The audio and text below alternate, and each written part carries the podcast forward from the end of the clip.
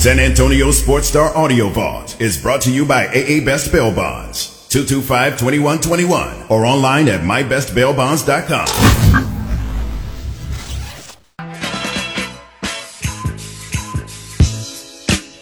He's going to come into the front court, 10 seconds left. Tied at 80 in overtime. It's just going to be him trying to break it down off a ball screen. Five seconds left, boots on the left side. Hassan Diarra. Diarra, three, straight away. Nailed it! Again! Hassan Diarra! 83-80 A&M. Point one left.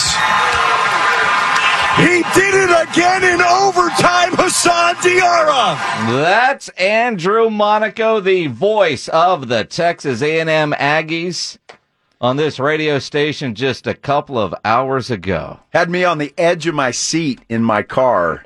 Monaco, he's the best. The beauty of being the Aggie affiliate is we're sitting here in the studio it's Joe Reinagle, it's James Pledger, and myself because Joe doesn't come, uh, or Rob Thompson. You you were on your way. You weren't here yet. And we're in here. We've got the radio sound on, eh, but we're watching everything on the TV and going back and forth because uh, almost simultaneously while the Longhorns were completely bleeping their pants, the Aggies were, were, were looking that way, but then they hit the big shot. Let's talk about it with the voice of the Aggies. Andrew Monaco joins us now. Have your nerves calmed down a little bit since then, Andrew? Yeah, once I take more heart medicine, I realize I'm pretty good. But uh, this, this, this, team, man, I'm telling you, I didn't have gray hair when this season started. well, one of the things that I found interesting is Florida. They they prefer to to get down double digits and then they come back and they get a lot of wins. That is their mo. So at no point should any Aggie fan that knew anything about their opponent have been comfortable with that big lead. But as the Aggies squandered that lead, what was going through your mind as you were calling the game? You know, uh, go back six games ago to Reed Arena, the Aggies had a 13 point lead in that second half and needed Wade Taylor to force three free throws at the end of that one. And, and Florida actually had a good look uh, in that. And you're thinking what was a little bit different was Florida was really hitting shots. And I thought they played off this crowd in Tampa very well who the Aggies kept silent through so much of the game. But if you notice, it was really a lot of their, their role players stepped up huge in this game. Kowacie Reeves. Uh, Fleming's a good player, but it was Niles Lane and Reeves. The Aggies kind of controlled Castleton. And I think when you look back, um, the Aggies did a good job. Castleton didn't get the touches. He's the big seven footer that they play through an awful lot but Florida had that confidence, and their role players were hitting shot after shot. And just when you think, uh, you know, my partner Dr. John Thornton is is always saying, "Hey, no fouls," it would be an and one, and that momentum was there. That momentum was there, but they never had the lead in regulation. The Aggies had the ball at the end and took the final shot. It was off the heel by Boots Radford. And guys, the Aggies never fell behind. They only trailed twice in the game, but it was always one possession. And as soon as they fell behind 73 70, they scored the next five points. I thought that was a key moment uh, in, in that overtime that Florida, I think if Florida goes up four, five, it's a different story, but the Aggies were able to answer because Florida had all the momentum going into overtime. That's the best thing about college basketball. It is always exciting. And Andrew, I'm just happy you joined us again. You know, the last time we talked to you, the Aggies were getting ready for a big game against Kentucky. And then they lost like four in a row after that. I'm saying Monaco's going, no, no, I'm never Joe, coming no, back on that eight. show again. Joe, Joe, it was eight. And I'm like, you guys are poison. was it really eight? Was it really? They lost eight in a row this year. Wow. They won their first four in conference, lost eight. They've now won five straight and six of their last seven. Like we were joking last Saturday against Mississippi State, they got to 20 wins and they got they're nine and nine in the conference before today. It's just the way they got there. But I think it speaks to this team and that resilience. At no point did they point fingers or get down on one another. And if you've ever listened to Buzz talk, you know he always talks about the spirit, but this team just really had the, the the resolve that they showed today is the resolve that they have showed um, all season. I, it's it's big. They got to 21. I know they're on the outside looking in, but a couple of eye-opening wins. I think the win at Alabama last Wednesday, And the way they won this, you know, I wish they had won by double digits and, and could have locked it down. But Joe, like you said, that's college basketball. You you have those runs and momentum, especially um, you know when you have guys this age playing. But uh, I, I think there's going to be some attention to Hassan Diarra hitting another big three. The reason why I say again, second game of the season, he did it in double overtime at Reed Arena to beat Abilene Christian. So uh, again, ice water in the veins, grit, whatever you want. He, he's a he's a kid. He's from Queens, New York. He's pretty unflappable. He was really good, but uh, this has been a different team at the back end of this season. Andrew Monaco, the voice of the Aggies, joining us here on the Blitz after A&M held on and beat Florida in overtime 83-80 earlier today in the SEC tournament. Watching the game, and I didn't hear any of Buzz's post-game comments, but I believe Florida had zero fouls in the first half. And it felt like the uh, officials swallowed the whistle quite a bit in the second half, especially in overtime. And that one bizarre call that got overturned out of bounds play with about 18 seconds left, if I remember correctly.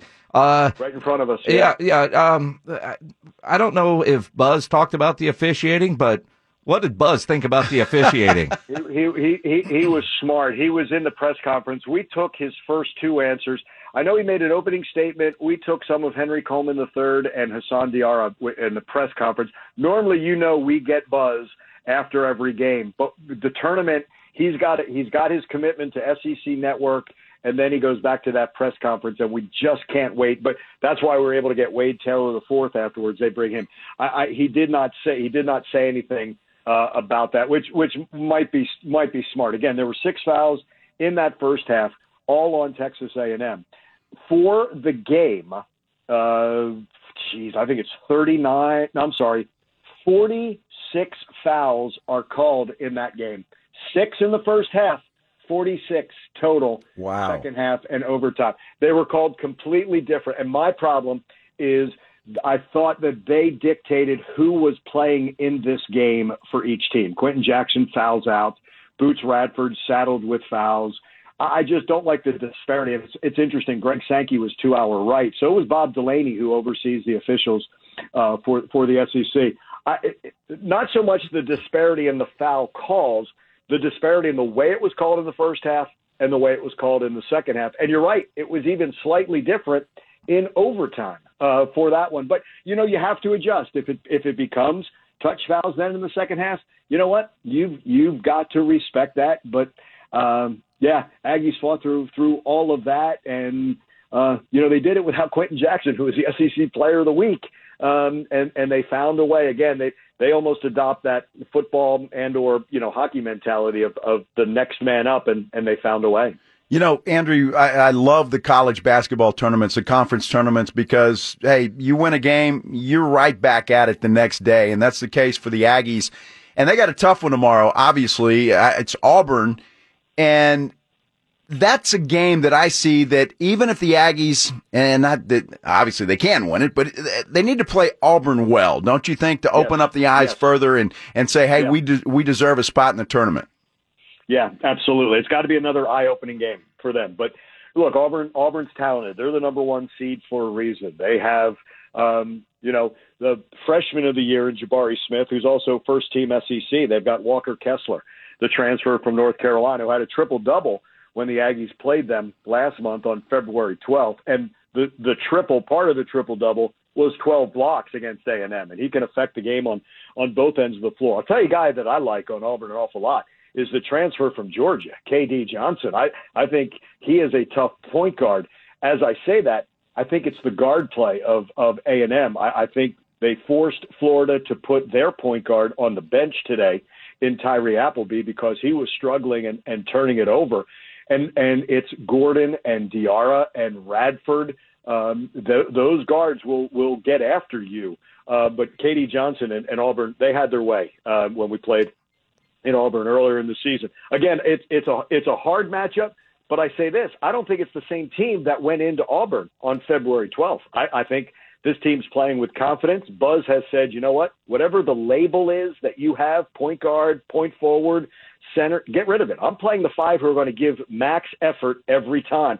And that's why this starting lineup looks like it does of Wade Taylor the fourth, who's a freshman, Manny Obaseki, who's a freshman, Boots Radford, Henry Coleman, Quenton Jackson. Coleman's your tallest guy at six eight. He's he's taken the labels off and gone with max effort guys, and the same thing coming off the bench. Who's going to give a, Who's going to give me max effort while the other guy, you know, take takes a rest? He played his starters a little longer than he's done in the past. Basically, two media timeouts. You don't always see that, but he's going to ride on what I think is now their big three of Radford, Coleman, and Quenton Jackson, and they have been really good in this five game winning streak. Andrew Monaco, the voice of the Aggies, joining us here on the Blitz. You heard him this afternoon with that big win over Florida. You'll hear him on the call tomorrow. Pregame at 10:30, tip at 11 a.m. right here on San Antonio Sports Star. Do you like those early starts, Andrew? yep, yep. You know why? Because we start at 12:02. Could you imagine being LSU in Missouri and having to start your pregame? You think you're tipping at 2:30, so you might have had a two o'clock pregame. You've got to you got to go down the line and tell all your affiliates, hey, A and M in Florida is not done. You got to fill all that time. I I think there's something to it. Look, it's a it's a, it, we don't Buzz has stopped the shoot around this late in the season because he he does things through a hotel. Joe, if you remember, that's the old NBA way. Yeah, you, you get a you get a ballroom, and it's almost like a walkthrough for that uh, they they do that in the morning and then make their way over. We were able to shoot on Tuesday after we landed. I'm sorry, yesterday, Wednesday, uh, before the first round of games. So uh, you know, you do that. I like it because I know that our tip is going to be at 11:02 tomorrow. That's that's the nice thing. Instead of having to wait and get that 25 minute warm up, and sometimes there's time to kill. Although a lot of people say I can fill the time. I'd yeah. rather not. Yeah, you can. You can, Monaco, no question. all right, all right, Andrew. I know what the players are doing today. They probably had a nice meal and maybe go over some stuff, but they're resting. So, what does Andrew Monaco do tonight? Are you gargling with Listerine, or, or, or what, what's what's your night like? Sure, Listerine is that brown liquid, right? That's, it's it's a little different. No, you know what? I, I, I'm I'm not gonna lie to you. I've got uh, A and M and Auburn. I've got to do my notes for tomorrow. I'm gonna search through the post game and uh, get all the sound ready uh, for tomorrow. We still we still have another show that we have to do a, a pregame and, and get ready and get and get Buzz Williams as well his pregame thoughts tomorrow. So it is preparation. It's a quick turnaround, but I have got every team and and every uh, score sheet that I use. I printed it all out for every option of teams that we're going to play you'd love to be able to go deep in that library uh, if you have to and, and, prepare for Auburn tomorrow. And a good place to prep in Tampa is a little bar down there near the arena called Hat Tricks. It, it, it's a fantastic bar. Um, go check it out. It's a good, it's a good quiet spot. Uh, you'll you'll get a lot of homework done. It's a very good spot, by the way, and uh, we've already checked it out. So we, may, we, we, may go, we may be going right back there because as you guys mentioned, this is a great time of the year with all the tournaments going on throughout the country. Absolutely. Andrew Monaco on a very busy day. Uh, tell everybody at Hat Tricks we said hello and uh, have a good call tomorrow. Go Aggies. Thanks so much for having me, guys. Appreciate it. Andrew Monaco, the voice of the Texas A&M Aggies.